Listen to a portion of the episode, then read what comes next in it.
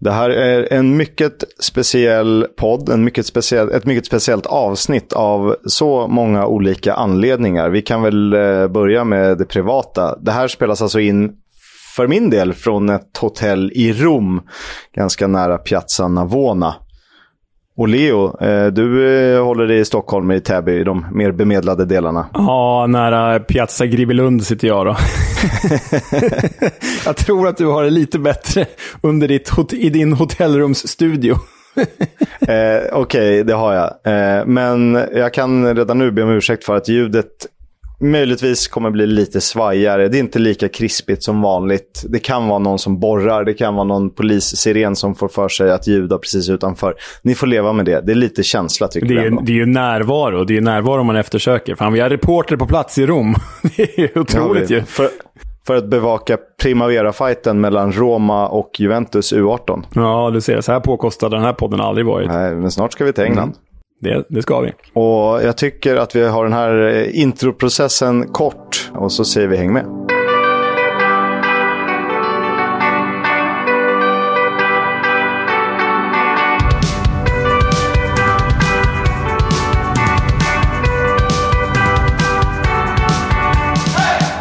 Du lyssnar på Footballs Coming Home, en podcast om Championship, om League 1, om League 2 och lite National League såklart. Det är lag som ska upp. Jag heter Oskar Kisk och befinner mig alltså precis som ni hörde i Tottis stad, eller Immobile stad, eller Svennis stad om man så vill. Det är ju upp till betraktaren. Jag är i Rom, La Città Eterna. Och Leo, du är ju eh, poddens... Ja, vem, vems, vem är du i podden? Ja, det vem jag är i podden? Nej, men det är väl alltjämt någon med eh, Keen Lewis Potter. Nej, Chris Martin har vi kommit fram till. Chris Martin är jag ju. Men, men eh, om jag ska dra någon Rom-referens så är jag väl typ eh, Simone Loria. Kommer du ihåg den urusla Roma-mittbacken? som, som var fulare än vad han var dålig. Det är väl, det är väl jag tror jag. Jag har ju faktiskt tagit mitt tröjnummer i, um, i FC Samp från Marco Cassetti om du kommer ihåg honom. Ja. Han gjorde ju en sejour i Watford. Då hade han nummer 27. Ah, 27. Jag tänkte gissa 77, men det är okej. Okay. Ja, det hade, var det han eller Tonetto som hade 77 i Roma? Så kan det vara, ja. Just det. Mm. Eh, 27 hade han i Watford. Eh, så är det. Då är jag poddens Marco Cassetti. Äntligen fick jag säga det. Ja, det är fin. Fina Cassetti. Han är ju ytterst inblandad i den här klassiska, du vet, när Watford och Leicester möter varandra. Och Anthony Nocaire filmar till sin straff mot just Marco Cassetti. Det är ju den. Exakt. Ja. Almonia räddar. Eh, rättvist, Exakt. Poet poetiskt. Ja, verkligen. Vi ska börja i botten av den professionella fotbollspyramiden av Football League. Eh, det spelades eh, playoff-final i League 2, alltså upp till League 1. Och det var Mansfield och Port Vale som drabbade samman under lördagen. Ja, och eh, här var det på förhand då och på pappret en ganska jämn tillställning förutspåddes. Men så blev det ju inte, utan Port Vale från Stoke-on-Trent, alltså Stokes andra lag, eh, vann ju det här tämligen enkelt med 3-0.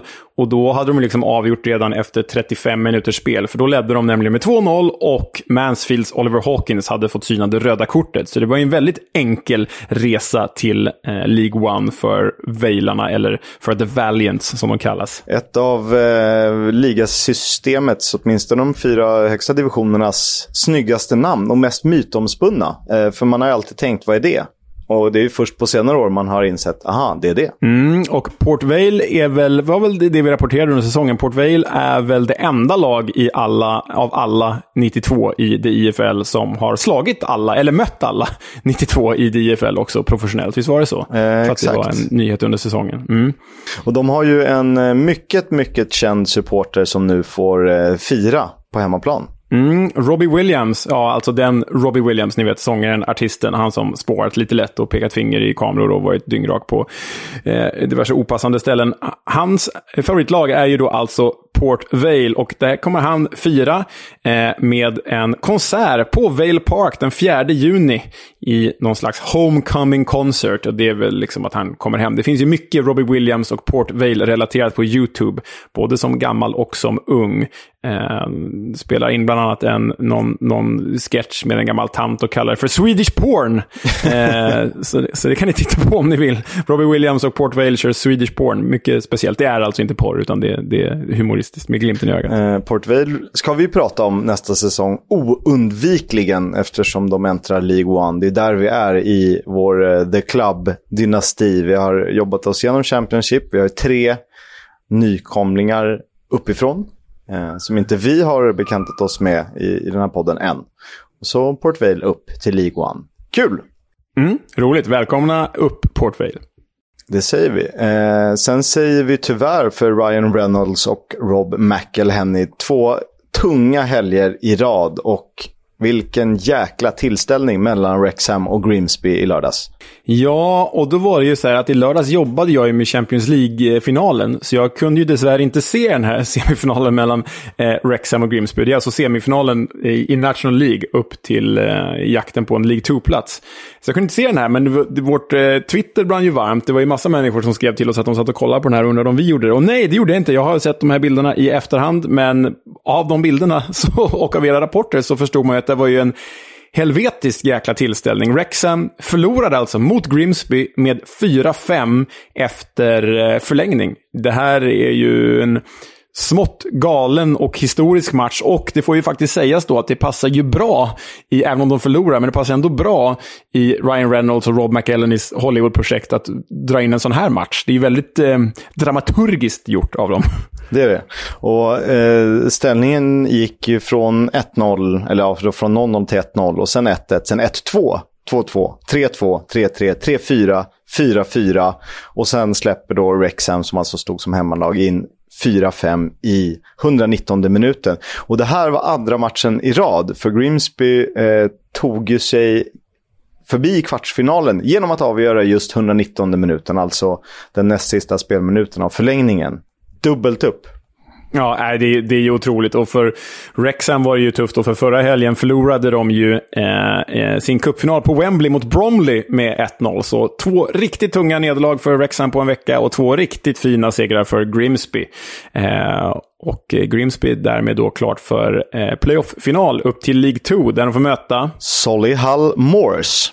Otroligt namn alltså. Solihull Moors. Som alltså slog Chesterfield med 3-1. Det gjorde de. Och för protokollet, Solihull Moors är en sammanslagning av Moor Green och Solihull Borough. Som då eh, återbildningen, eller vad ska man säga, ombildningen skedde 2007.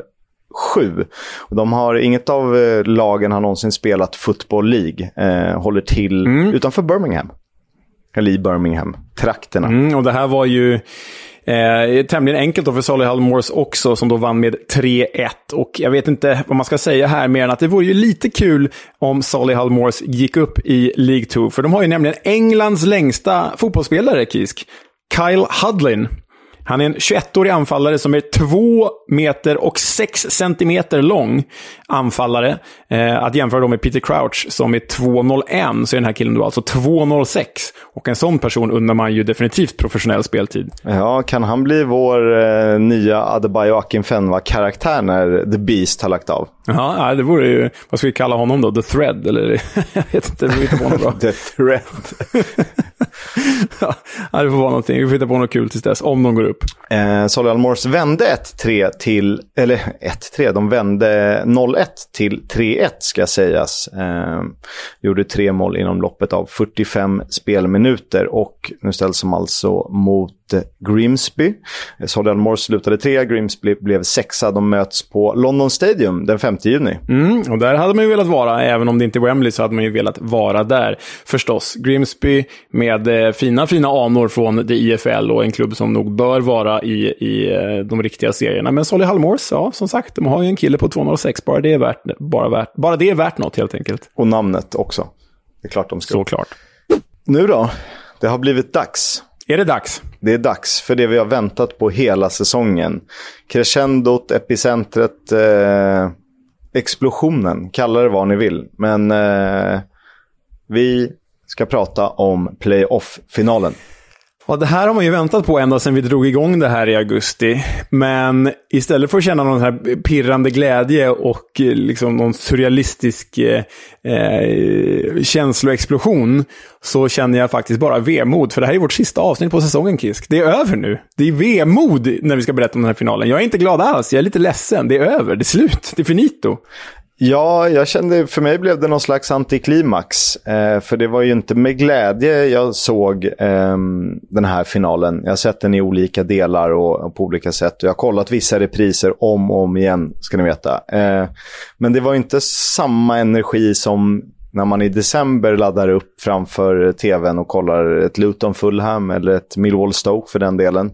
Ehm, det är någonting med säsongspulsen, att det, liksom, det här maratonloppet snarare än sprint, eller spurten som avgör. Det är, jag tycker att fortfarande att det är något väldigt speciellt. Det är lite som jag när det kommer till mästerskapsfotboll älskar gruppspelet, men eh, blir lite sådär det är som någon slags sommarflört som försvinner fram till, eh, till slutspelet. Ja, men jag håller verkligen med dig i de stora mästerskapen. Gruppspelen är ju alltid roligast när Senegal möter Japan. Liksom. Det finns ju inget bättre än det. Att jämföra med, jag vet inte, Hall mot Blackpool då kanske. Eh, men, men här jag vet inte, man, man har så, så väntat så jäkla länge på det här. Och så semifinalerna var ju verkligen bra. Framförallt, framförallt de som, eh, som Forrest spelade. De var ju verkligen underhållande. Men den här finalen, den var ju inte riktigt så bra, så händelserik som man hade hoppats på. Den var ju snarare så liksom stel, tät och tight som vi trodde. För det var ju två, det var ju två lite för bra lag här som mötte varandra. Och då, då, då blir det oftast, ni vet hur det blir när bra lag möter varandra, då blir det 0-0 eller 0-1 eller 1-0. Om man ska jämföra med Champions League-finalen, det känns som att fotbollen har hamnat i ett läge där eh, det är så mycket som står på spel, både emotionellt och för supportrar och för spelarna och nya kontrakt och pengar överlag som liksom cirkulerar. Så att det blir viktigare att inte göra ett litet misstag än att våga ta den där risken. Och det är klart att vissa spelare eh, spelar med en annan höjd och kan göra det. Men eh, man kände ju här, precis som man kände på Stade de France, att det var något väldigt, väldigt speciellt i luften. Och eh, det var väldigt uträknat hela skeendet. Ja, ja, men det var ju verkligen det. Och det, det, jag tycker att du har poänger där när du säger att det är liksom för mycket på spel. För det finns ju fantastiska finaler. Vi älskar ju den här finalen. Ju. Bara, bara liksom den spänningen och tätheten, bara det är älskvärt. Men det, det börjar bli mer och mer att de här täta finalerna, både i Champions League och här i Championship, att de blir liksom man får inte misslyckas och därför blir det kanske lite pyspunkar gentemot de väldigt härliga semifinalerna som vi såg.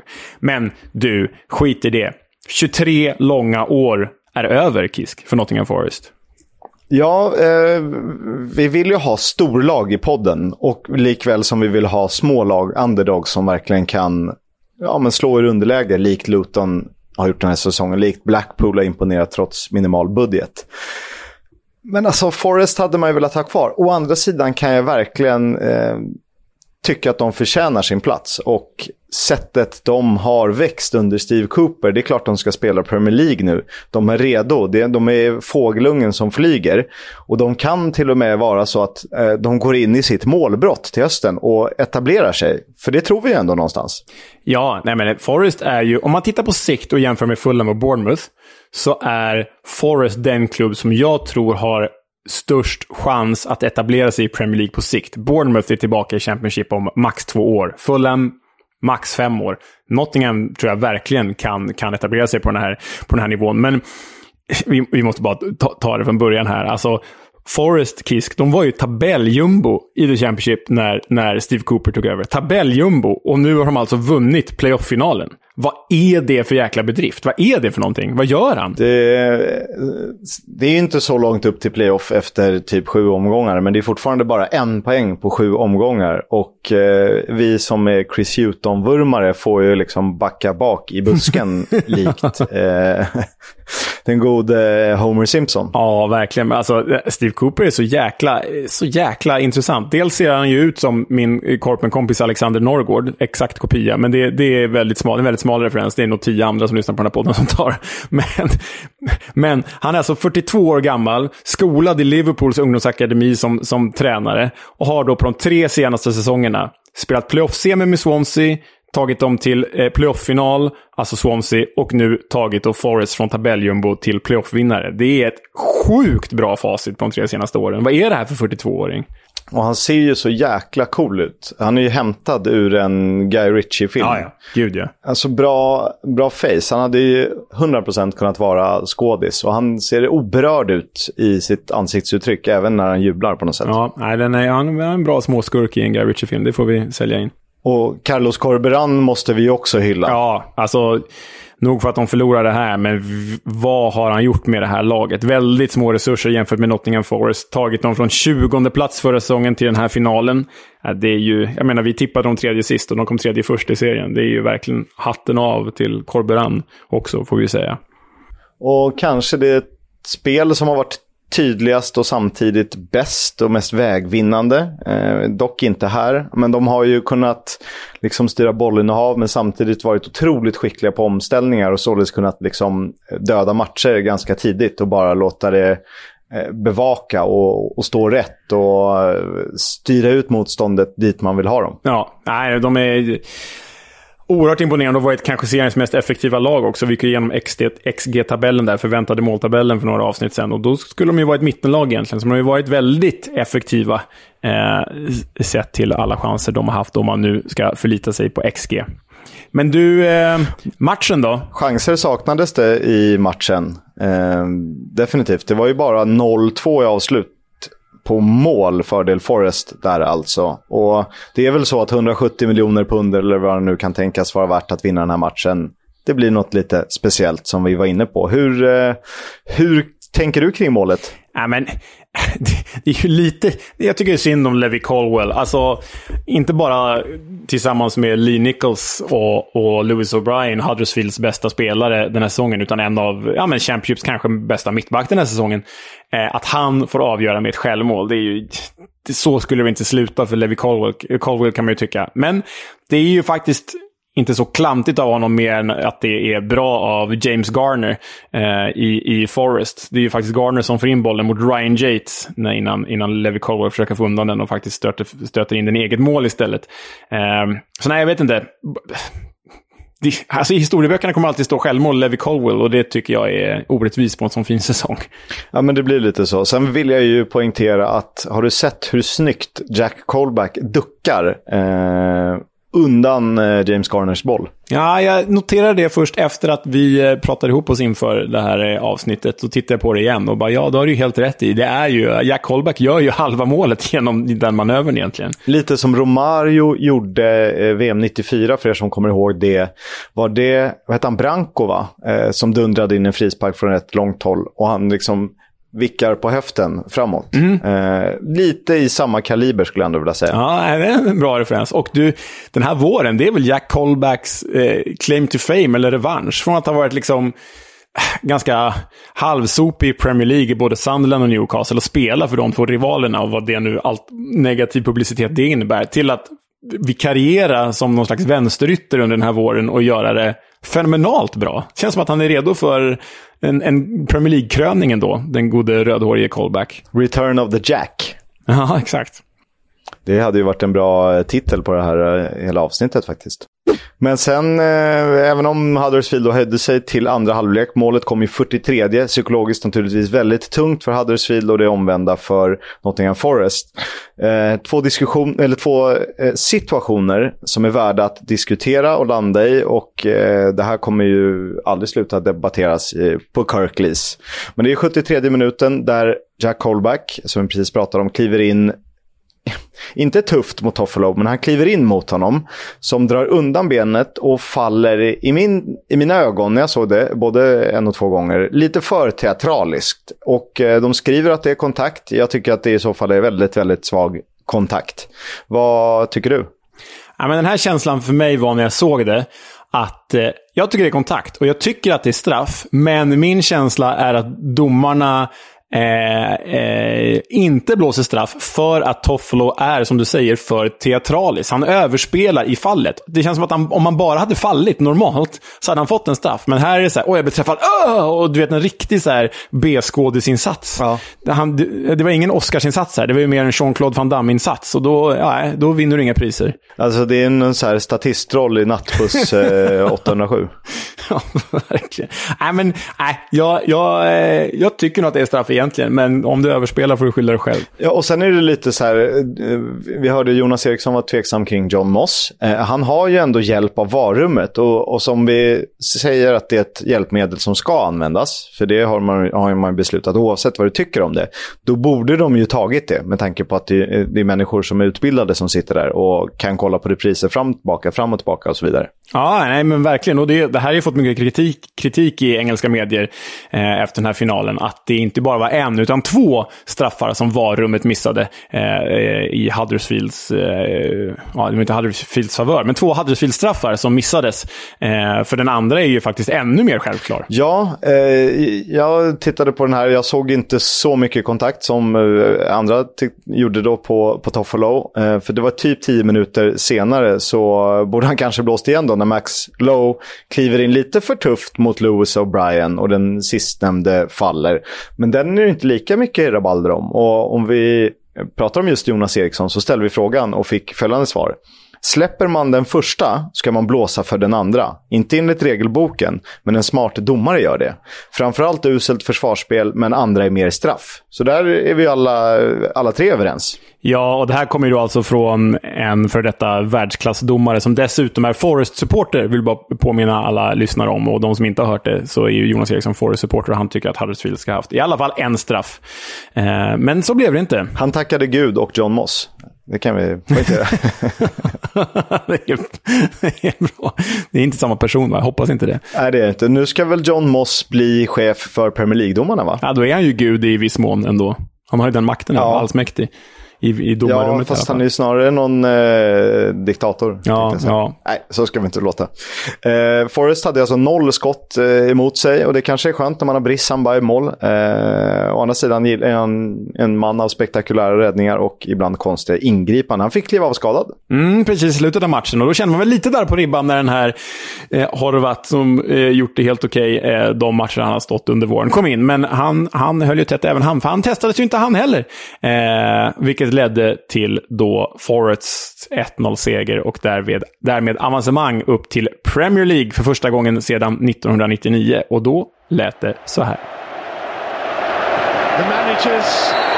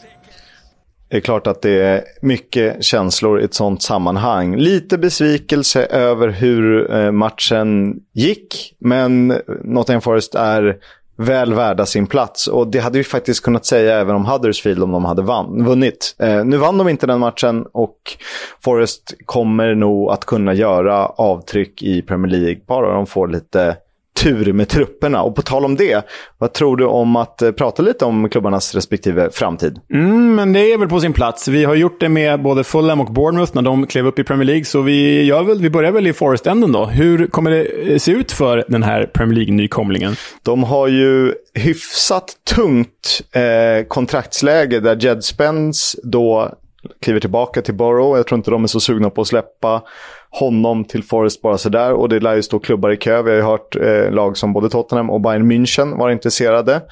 Eh, samma gäller ju Max Lowe, eh, som ska tillbaka till Sheffield United, till en början i alla fall. Mm. Och det här är ju två, deras två ordinarie wingbacks och eh, Jed Spence har ju varit, jag menar, han var ju uttagen i årets lag och som sagt snackas ju om landslagsdebuter och sådär för honom. Och Max Lowe har ju faktiskt varit en av de bättre på vänsterkanten. Så det är två enorma avbräck. Andra, om de inte skulle stanna kvar då, andra avbräck som, som eh, eller andra spelare som sitter på riskabla kontraktssituationer är ju den inlånade James Garner, centralmittfältaren från Manchester United. Det, det är ett eh, låneavtal de gärna förlänger, men inget inte klart där än. Philip Sinkernagel, danska landslagsspelaren. Hans låneavtal med Watford löper ut, återvänder till Watford alltså om inget annat händer. Och Keenan Davis, anfallen som varit inlånad från Aston Villa. Hans låneavtal löper ut och det här är ju ja, men det är en halv startelva som är borta här. Kiss. Och det är inte, alltså på Championship-nivå, en halv kanon startelva. Eh, sen har ju, nämnde du Louis Grabban också? För han sitter ju på utgående kontrakt. Mm, Louis Grabban. Om vi talar ordinarie spelare. Lagkapten, ordinarie spelare, eh, målskytt. Och sen är det lite dödkött då i Tobias Figueredo och Gaetan Bong. Deras kontrakt går också ut. Eh, det här måste de göra någonting åt, Kisk. För det här ser ju på pappret eh, väldigt jobbigt ut. Om vi tar då startelvan. Eh, de som kommer vara kvar som det ser ut, det är ju Brissamba och så är det mittbackstrean då med Joe Worrell, Cook och McKenna samt Ryan Yates på mittfältet. Och Brennan Johnson är ju alltjämt under kontrakt, men risken är ju rätt stor att han försvinner även om de går upp.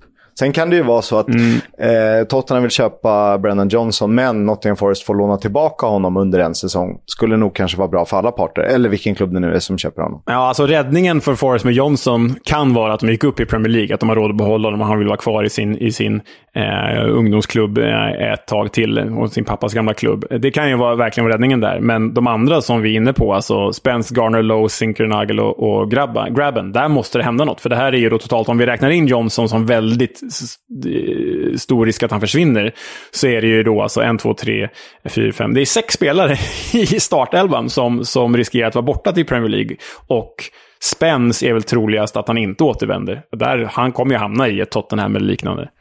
Ja, det känns väl oundvikligt. Men eh, det handlar om att förlänga med rätt spelare, behålla Brennan Johnson och eh, bredda truppen. Och det har man ju åtminstone kapital till nu. Ja, du har kapital till det. Eh, det är intressant att vi ändå sitter och säger så här att det här är den klubb med bäst förutsättningar att, etablera, att etablera sig på sikt i Premier League. Och så kvar. går vi igenom kontraktssituationen och ingen är kvar. Men det handlar inte så mycket om spelaren då. Det handlar om att klubben äntligen för första gången på liksom 20 år mår relativt bra. Eh, och det är ju faktiskt så att de som äger Nottingham Forest är ju den grekiska ägarfamiljen Marinakis. Och de äger ju även Olympiakos i Grekland, alltså Greklands överlägset största klubb. Ni vet de som spelar Champions League fyra av fem säsonger. Ehm, de har ju hittills och tidigare skickat ungdomar och överblivet dödkött som Cafu till, till Forest de senaste säsongerna. Men vad händer nu när Forest är i Premier League? Visst att Olympiakos är en europeisk jätte i sammanhanget, men Forest är ju där pengarna och kommersen och liksom all, alla stora vinstintressen finns. Jag, jag tänker om man jämför med ägarna Pozzo som äger Watford och Udinese. De hade ju Udinese som moderskepp, men så fort Watford gick upp i Premier League, då var det ju att de skickade allt det bästa till Watford från Udinese. Udinese blev andra valet.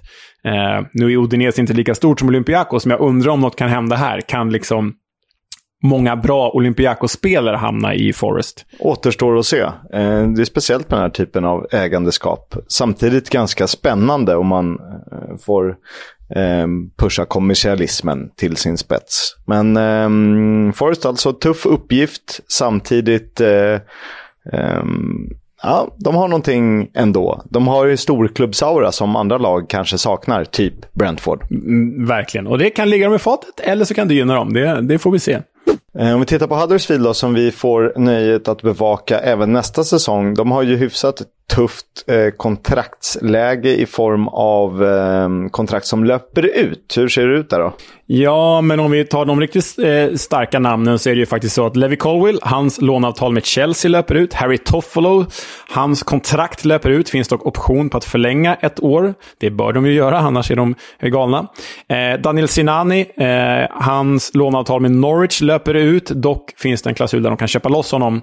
Eh, så det är väl de största namnen, men sen har vi en fem sex namn till vars kontrakt eh, går ut. Och det är Jamal Blackman, Nabisar, Alex Vallejo, Tino Angerin, Josh Coroma och Fraser Campbell. Så det är inte lika allvarligt som Forrest, men man får väl också tillägga då här att eh, Lee Nichols och eh, Sorba Thomas har ju större klubbar efter sig. Liksom Lewis O'Brien. Ja, och Danny Ward känns ju som, om han är en 14-målsman i Championship så har han ju absolut en 6-8 mål som inhoppare i Premier League. Om han får det att stämma. I rätt miljö. Eh, men Harry Toffolo är ju bara att förlänga med om de kan. Eh, för även om han försvinner så får de ju lite betalt för honom. Och sen tycker jag ändå att lagbygget känns de har inte hängt upp det på, eh, på spelare på samma sätt som många andra lag, så jag tycker ändå det finns eh, möjlighet att ersätta. Men det är svårt att göra en sån som, säsong som Lee Nichols eller som Sorba Thomas. Det, det är tufft. Ehm, men Colwill visste de nog att eh, han har större höjder i sig på sikt. Eh, så det är nog inte så säkert att vi kan räkna med honom för all framtid. Nej, men Levi Colwell vore ju perfekt. Han är ju inte redo för Chelsea än, men jag tänker i, i, eh, ur ett Fulham-perspektiv nu och ur ett eh, Colwell-perspektiv. Det är perfekt för Colwell att gå till Fulham, som går upp i Premier League och bildar mittbackspar med, med Tossin. Det är, ju, det är ju nästa steg. Han är ju för stor för The Championship nu. Men sen är det ju så, Thomas, Nichols och Brian och bredda. Och sen, eh, som du har eh, poängterat, hitta en utpräglad målskytt. Eh, även om Danny Ward har visat sig vara pålitlig så behöver de någon från den högre hyllan. Alltså nästan Solanke-nivå. Ja, men har de en 20 mål, hittar de en 20-målsskytt, då är de ju direkt uppflyttade. Det är ju känslan. Typ, typ en Joel Pirou. Ja, precis innan han gick till Swansea. För han ska väl till Leicester eller vad han nu ska göra. Precis. Vad har vi mer att eh, nämna kring Huddersfield inför nästa säsong i Championship? Ja, men jag är, vi, vi ska ju faktiskt väldigt preliminärt tippa eh, våra tabeller sen. Och jag är lite orolig för att det här var make it or break it för, för den här generationens Huddersfield. För Säg att de tappar Levi Colwill, eller det gör de ju. Och så eh, eh, kanske de blir av med en, två eller tre av, av Nichols, Thomas och Brian. Säg i alla fall en av dem går, eh, plus kanske Toffolo. Två av dem går i alla fall. Då ska man ju också ha med sig att den här XG-tabellen, om man nu väljer att tro på det, faktiskt sa att de överpresterade ju sett till, sett till deras chanser. Eh, därtill så finns det ju lite rykten om att Carlos Corberan kan hamna i en större klubb. Så det är så mycket oskrivet nu, men jag är lite rädd för att det här var Huddersfields läge att gå upp och att nu kanske de får eh, titta på en mittenplats nästa säsong. Det är min oro. Jag är dock alltid orolig, så, så ni behöver inte lyssna på mig. eh, vi ska ju som sagt tippa om en liten stund och eh, det är jättesvårt för att det är en sommar, det är ett transferfönster, det är tidig säsongstart. Eh, så det är ju bara att sticka ut fingret genom mitt hotellfönster och, och ta tempen. Men ehm, det är klart vi ska göra det. Eh, men först ska vi kika till ny, nyhetsläget. Min vän Cal Naismith also known as Caldini. Han är klar för Bristol City, vilket blir väldigt, väldigt tungt för Luton Town som är på väg att nedmonteras. Men jättenyttigt för ett Bristol City som stundtals läckte som ett såll.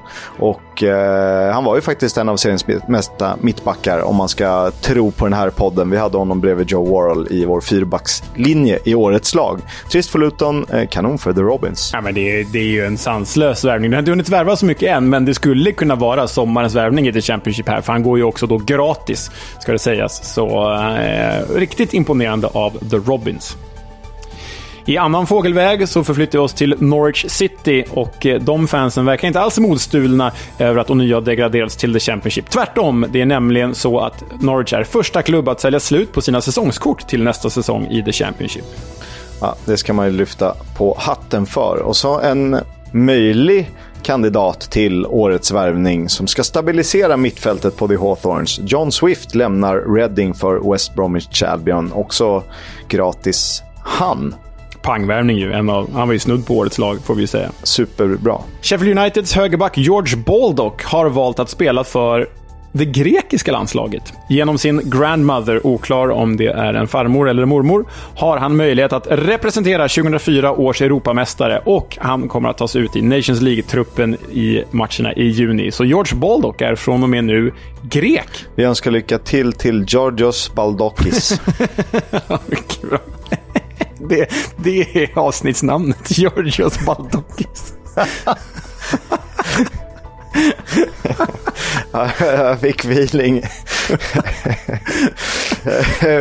På annat håll så har QPR frågat Aston Villas assisterande tränare Michael Beale om han vill ersätta Warburton som då alltså lämnar i sommar till nästa säsong.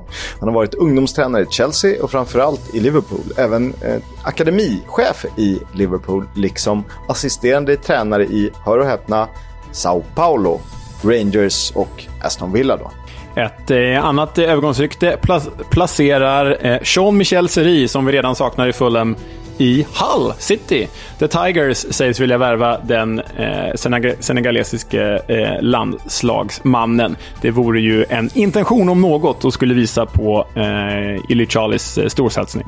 Ja, han känns ju nästan på en Premier League eller toppliga Europa-hylla och även om Hull har pengar genom turkiskt ägande så nästan eh, lite högmod. Ja, jag håller med. Och eh, nyss nämnda Hall, som alltså ägs av Akon Ilicali, ska anordna en träningsmatch mot Shakhtar Donetsk där intäkterna ska gå till krigs krigsoffren i Ukraina. Fint. Mm, mycket fint. Och ett eh, eh, tröjfärgsderby. Orange och svart mot orange och svart. Ja, det är det ju. Och de har ju båda eh, liknande ja, ränder. så är det. Och sista nyheten för den här gången det är att Chris Kirchners övertagande, övertagande av Derby nu är ytterst nära. Det väntas besked senast på tisdag denna vecka, alltså imorgon sett från inspelningsdagen. Alltså det kändes som vi satt i november, det var regn och rusk och eh, då var det ju nära en ny ägare. Nu är vi i slutet av maj och det är fortfarande nära en ny ägare. Även ja. om det kanske bara saknas detaljer nu. Vilken soppa. Måtte de klara det. Vi har sagt att vi ska snabbt ta er igenom den här säsongen ur uh, vår synvinkel. Och uh, vi har gjort x antal klubbar under The Club. Det är väl 24 klubbar i Championship plus 1, 2, 3, 4, 5, 6, 7, 8, 9, 10 klubbar i League One. Då är vi uppe i 34 plus fyra spelarspecialer. Adel Tarapt, Alexander Mitrovic, Billy Sharp och Peter Whittingham. Och eh, Leo, du kanske vill pusha för någon favorit när du har chansen och som vi kan säga åt våra kära lyssnare gå tillbaka och lyssna på den här. Ja, men eh, jag får väl hålla med lyssnarna eh, som har lyssnat på alla att det bästa och hittills mest populära avsnittet var ju det om Reading. Väldigt oväntat, men framförallt då för att du gjorde en sån fin exposé över den väldigt speciella Robin Friday och hans karriär. Det rekommenderar jag. Leta upp Reading-avsnittet, hör världens värsta inmarschlåt genom alla tider och njut sen av tokerierna från Robin Friday. Det är ett mycket mysigt avsnitt. Jag behöver väl inte sälja in mer än att han eh, kom till träningsplanen hög på LSD. Eh, bara en sån sak. I IFL. Ja, mycket, mycket märkligt. Sen eh, av de jag har gjort så fastnade jag själv för Sheffield United. Eh, dels för att jag inte känner så mycket för Sheffield United själv och blir lite positivt överraskad. Men dels också för att de har ju en otrolig, otrolig, otrolig klubbhymn som handlar om flottiga mackor och bärs.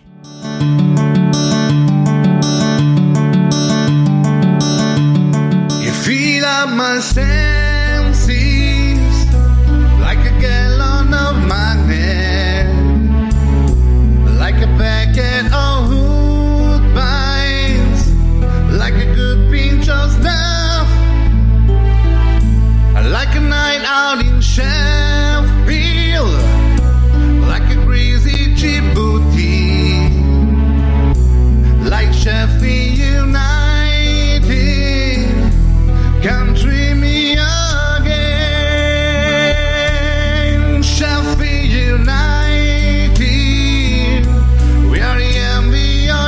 Ja, Kiss, blir du sugen på en Greasy Chip Butty? Ja, men alltid sugen på en Greasy Chip Butty, såklart. Och sen, eh, om jag ska välja ut min favorit så tyckte jag ju att eh, det fanns så mycket känsla i The Three Degrees. Ni kommer ihåg West Bromwich som var tidiga med att eh, jobba med andra hudfärger än bara vita spelare i det engelska seriesystemet.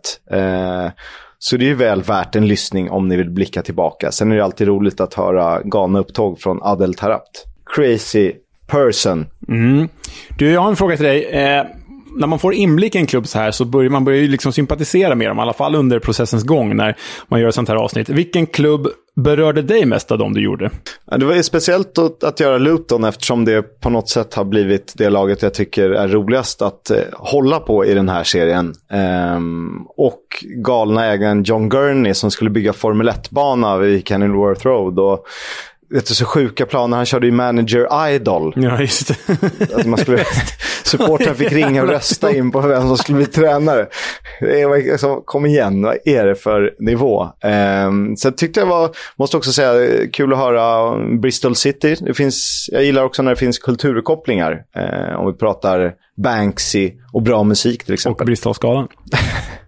Exakt, eh, om man så vill. Men du, nu har inte du kvar ditt Fulham. Nej. Vilket ska vara ditt favoritlag? Ska du välja det redan nu eller ska du fundera över sommaren? Nej, men jag har ju, jag har ju redan varit öppen med Mitt andra lag i England är ju Blackburn. Um, och så har jag väl varit väldigt tydlig med att jag tycker QPR, motsägelsefullt nog eftersom att jag håller på fulla med härliga.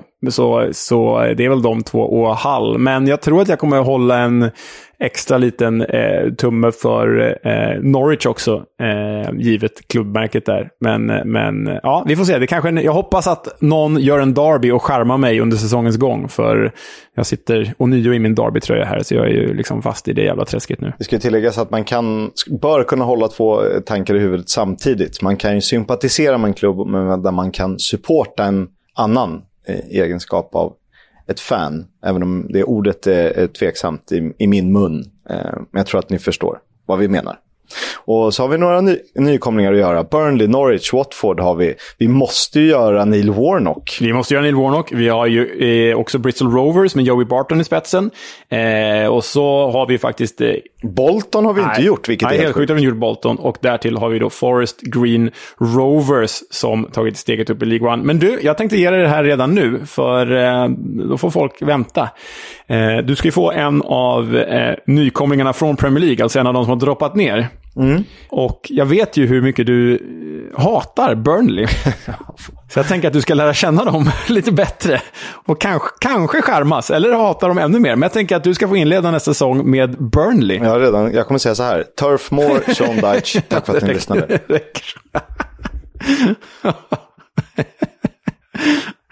Ja, det blir bra. Mer än så har jag inte på lager. Nej, men eh, jag är Burnley och då kommer du få Norwich som uppgift i och med att du har varit med och pillat i klubbmärket. Och sen kommer jag önska Watford innan du gör Neil Warnock. Så har vi satt höstschemat och vi kommer köra igång redan i slutet av juli. Oklart om vi har en, en klubb redo från stranden. Men... Ja, nej, vi får se. Vi kör igång i juli i alla fall. Det är helt sinnessjukt. Det är, det är mitt i semestern. Det, det är vad det är. Det blir kul. Får vi se om mitt lilla mikrofontrick på hotellrum funkar även i, i, under en svensk semester. Ja, jag hoppas det. Men du, det är lite oklart i vilken form den här podden återkommer. Vi, vi, vi, vi vill ju verkligen återkomma på alla möjliga sätt och genomföra den här resan vi har pratat om. Men, men eh, vi får väl uppdatera er när vi vet helt enkelt. Exakt, det har vi sommaren. Vi får sova på saken. Mm. Vi ska snabbt ge er våra känslor, tankar och Eh, tips 1 till 6, 22 till 24 inför hösten. Och vi kan väl säga vilka lag vi, de två vi tror går direkt upp och vilka fyra vi tror får spela playoff till att börja med. Det är väl jätte, en jättekul idé. Vi, vi, du har ju lagt ut det här på sociala medier också, så vi uppmanar er, våra kära lyssnare, att eh, göra ett sånt här ytterst preliminärt tips redan nu. Topp 6 och då sen vilka tre som åker ur, så kan vi ha lite diskussionsforum eh, när man känner sig ensam på toaletten eller något på sociala medier. Och så kan vi återkomma till de här tipsen då framåt hösten när eh, transferfönstret har stängt. Så får vi se hur snett eller rätt ute vi var redan nu. Exakt. Vad, eh, att gå upp direkt då? Vad, vad tror du där? Ja, men där... Eh, alltså, det blir ju ett tråkigt svar, men det blir snudd på tjänstefel att säga något annat. Så jag säger Norwich blir, eh, kommer ta hem eh, nästa års The Championship. Och eh, jag vill eh, vara tidig och sticka ut hakan och jag säger West Brom. Mm. Steve Bruce does it again alltså. Ja, men West Brom, de, de eh, kommer ju vara bra. Det kommer de vara. Helt klart. Eller så gör de en Nottingham och Jumbo och Steve Bruce får gå så tar de in något lite mer intressant namn. Ja, ja men eh, Pojas Baggy kanske. Jag har Norwich att göra dem sällskap upp. Och vilka har du som två? Ja, men, eh, jag fick ju stå med, med mössan i hand här när Sheffield United inte eh, gick direkt upp, eller gick upp överhuvudtaget, som jag tvingade dig att tycka inför förra säsongen, eller inför den här säsongen som var. Eh, så jag måste ju stå fast vid det. Sheffield United går upp eh, tillsammans med Norwich eh, på andra plats alltså. Sen har om jag ger er playoff-lagen så eh, Watford, Sheffield United. Det är inte så eh, förvånande. Sen tror jag Huddersfield kan sluta typ femma. Om de får behålla sin stomme, vilket inkluderar Carlos Corberan plus ja, Colwill eller ersättare, Sorba Thomas, eh, Harry Toffolo, Lee Nichols och så vidare.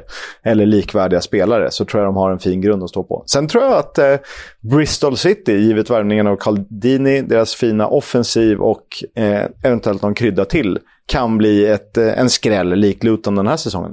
Jag hoppas du har rätt med Bristol City. Att ha det ösiga gänget där uppe, fy fasiken vilken rolig säsong vi kommer ha då. Då kommer vi ha svinkul Kisk. Då kommer vi inte Alla matcher slutar 4-3. Ah, ja, jag hoppas du har rätt med Bristol. Jag eh, har ju varken eh, Bristol City eller eh, Huddersfield där uppe på playoff-platserna. Huddersfield har jag redan förklarat. Jag tror att de kanske kommer tappa lite för mycket och Bristol tror jag helt enkelt inte på. Men jag har samma trea som du. Jag har Watford på den platsen. Sen har jag Chris Wilders Middlesbrough på fjärde plats. Och eh, din tabelletta, West Bromwich Albion, har jag femma. Och min överraskning, alltså min Bristol City, det är Swansea. Känns som att de verkligen fick upp farten här på våren. Får se om de får behålla sina spelare bara och om de kan investera i någon ny. Men jag tror på Russell Martins väldigt naiva Swansea. Ja, spännande. Uh, Middlesbrough kände jag att jag glömde bort lite. Samtidigt var det, det här är ytterst tidigt, jag vill sticka ut hakan, någon blir alltid upprörd. Men eh, vi är helt överens om två av tre lag som kommer att åka ur. Mm, tabelljumbon Reading som då förlorat halva sin startelva gratis och eh, Paul Ince fortsätter som tränare och John Swift som liksom var en av seriens absolut bästa spelare har lämnat. Nej, Reading känns eh, hopplöst. Det känns uselt. Det gör det. Och jag tror att Rotherham saknar rätt mycket av det behö som behövs eh, för att hålla sig kvar. Även om det är klart att de kan... De har några bra spelare. Barlaser till exempel. Victor Johansson, en, en, en stabil målvakt och eh, några till. Mm, ja. Rotherham är ju lite som Barnsley. Eh, liksom eh, limbo där mellan League One och The Championship. Och bara att de ens är i The Championship är ju bra nog. Men nej, varken du eller jag tror på dem i det här läget, även om vi gillar vår kompis Victor Johansson. Men sen så skiljer det sig ju. Vi har båda varsitt B-lag som åker ur. Men eh, du har Birmingham och jag har Burnley. Ja, jag... Eh, alltså, allt pekade neråt för Birmingham den här säsongen. Och det är väl snarare andra lag som var dåliga och fick poängavdrag än att det var Birmingham som var bra i bottenstriden. Det har du helt rätt i. Alltså, när jag såg att du skrev Birmingham i vårt körschema här, då kände jag, fan, det är klart att Birmingham åker ut. Kisk har helt rätt. Samt, samtidigt är det en av klubbarna eh, som med all rätt kan blicka uppåt från en sån här säsong. För att om de satsar rätt så eh, kan det gå ganska bra ändå. Och man skulle inte vara förvånad om de hamnade på playoff efter att ha gjort ett bra fönster. Men det, det ska göras ett bra fönster också. Och Lee Boyer känns ju inte särskilt eh, motiverande. Och vad ska hända där? Nej, ja, som du är inne på och som vi var inne på. Hade det inte varit för minuspoängen för Reading och Derby, då hade väl Birmingham åkt redan den här säsongen. Men de kan ju få nya ägare under sommaren också. Det kan ju påverka. Det sägs ju att ett eh, nytt ägarskap är nära förestående där. Och Burnley förtjänar ju att åka ur alla serier. Men det är också en sån en nykomling uppifrån som... Eh, de vet ju inte hur det här funkar, för de har inte gjort det på väldigt många år. Typ eh, 12 eller 11-12. Nej, det är väl 8 kanske de spelar ett spel som inte heller kanske är gjort för att studsa tillbaka på samma sätt. Ja, men jag tror att Burnley... Sandland gjorde det ju, när de åkte ur Premier League åkte de ur Championship direkt e efter. Grejen med Burnley nu, ja, de har ju en bra trupp, det är ju en Premier League-trupp liksom. Men grejen med Burnley nu är ju att deras ägare har ju skuldsatt klubben något så sju in i helsike. Så det det skrivs om i England är ju att Burnley kommer behöva sälja av varenda rimlig spelare för att ens ha en chans att överleva ekonomiskt. Och om då alla de där Ben Mee och Nick Pope-figurerna försvinner, ja, vad fasiken finns då kvar liksom? Eh, och vad kan man värva? Så det är ju på riktigt risk att Burnley går helt åt helvete, likt Derby. Här. Så, så liksom, jag bara varnar, det är därför jag har Burnley på nedflyttning. Eh, spännande. Eh, hur det ska gå såklart. Det var vårt tidiga tips. Vi lyckades ändå gå igenom det rätt tydligt. Vi har... Um ett sista segment innan vi ska tacka för oss. Mm. We'll have a chat about the fucking game. About your game, last few months, last few weeks. Fucking character. Ja, Veckans Warnock, den får ni eh, återskapad av Oskar Kisk och eh, mig. Eh, för det här finns inte på ljudfil, utan det är en Twitter-duell mellan Jed Spence och vår favorit Neil Warnock. Och Kisk, jag tänker att jag är Jed Spence här och så är du Neil Warnock. Så jag kommer läsa upp det Jed Spence har twittrat och eh, eh du kommer läsa upp det Neil Warnock har twittrat. Och det var ju nämligen så, för att få lite kontext och eh, sammanfattning, så lånades ju Jed Spence, alltså eh, eh uttagen i årets lag, ryktas som Tottenham och engelska landslaget Nottingham Forest. Jed Spence, han lånades ju ut från Middlesbrough till Nottingham Forest inför den här säsongen. Då han petades av Neil Warnock. Eh, eh Warnock var ju inte beredd att satsa på honom i Middlesbrough. Eh, och då, från omklädningsrummet efter eh, playoff-finalen, har då Jed Spence lagt ut en bild på sig själv där han sitter jävligt övermodigt och kaxigt rökandes en cigarr och med tidernas manspread och med, med playoff-bucklan mellan benen. Och så har han twittrat “Oh, where's my manners? Welcome to Twitter, Neil Warnock”. Och det är ju så att Neil Warnock har ju precis anslutit till Twitter och börjat väldigt roligt där. Men eh, det är ju en tydlig passning om att du trodde inte på mig, men jag är klar för Premier League, gubbjävel. Så det gjorde han mot Neil Warnock. Men då svarade ju Warnock också, eller hur Kisk? Well done Jed. I did say you were Premier League or non-League. Glad you listened and took my advice on board. Now go and enjoy your success. Those cigars won't do you any good, though son. Ja, det, det, det är ändå ett fint eh, svar. Han, eh, det är en subtil hyllning. Ja, Får man ändå det är säga. kul med, med en Twitter-beef och det är också kul om det stämmer. Du är Premier League eller så är du non-League. Du får bestämma dig. jag skulle inte förvåna mig. Nej. Eh, men det här är väl bilder vi skulle kunna lägga ut, va? De är ju lite roliga, eh, eh, tänker jag mig. Eh, för de som vill se. Det är klart vi ska, vi ska se till att ni får, eh, får se dem. Hörni, det var allt för säsongens sista avsnitt med säsongen menas alltså säsongen 2021-2022. På ett eller annat sätt ska vi vara tillbaka. Tanken är i slutet av juli till Championship-premiären. Vi vet inte exakt hur, när eller var.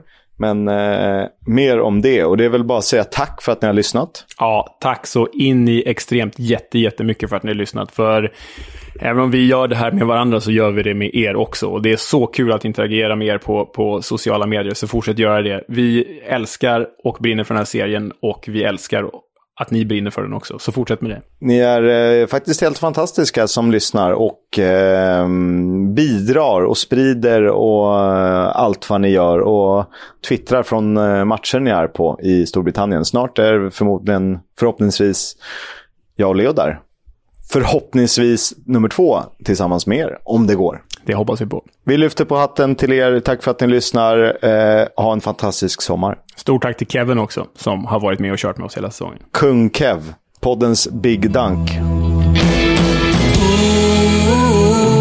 Upptäckta vägar, de kan ta När det regnar kallt och ibland när kampen leder People oh Lord, I am.